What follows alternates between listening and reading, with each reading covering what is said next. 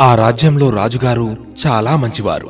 ఆయన ప్రతిరోజు పేద బ్రాహ్మణులకు మధ్యాహ్న భోజనం వడ్డించి పెట్టేవాడు. ఓ రోజు యథావిధిగా భోజనం వండించే ఏర్పాట్లో ఉన్నారు. అదే సమయంలో ఆకాశంలో ఎగురుతున్న ఒక గ్రద్ద కాళ్ళతో పట్టుకుని ఉన్న పాము నోటి నుండి విషం వడ్డించడానికి సిద్ధంగా ఉన్న ఆ అన్నం బేసిన్లో పడింది. అది ఎవరూ గమనించలేదు. ఆ భాగం ఒక బ్రాహ్మణుడు తిన్నాడు. అది తినడం వలన అతను చనిపోయాడు. ఈ వార్త రాజుగారికి చేరింది. మేలు చేయబోతే ఇలా కీడు జరిగిందే అని ఎంతగానో కలత చెందాడు.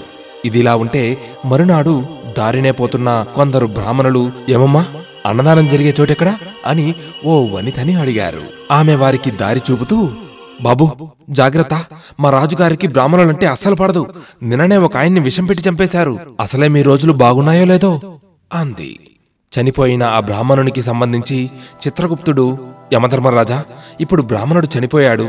దానికి కారణం ఎవరు? రాజా వంటవాడా పామ గ్రద్ద లేక వడ్డించిన వ్యక్తా?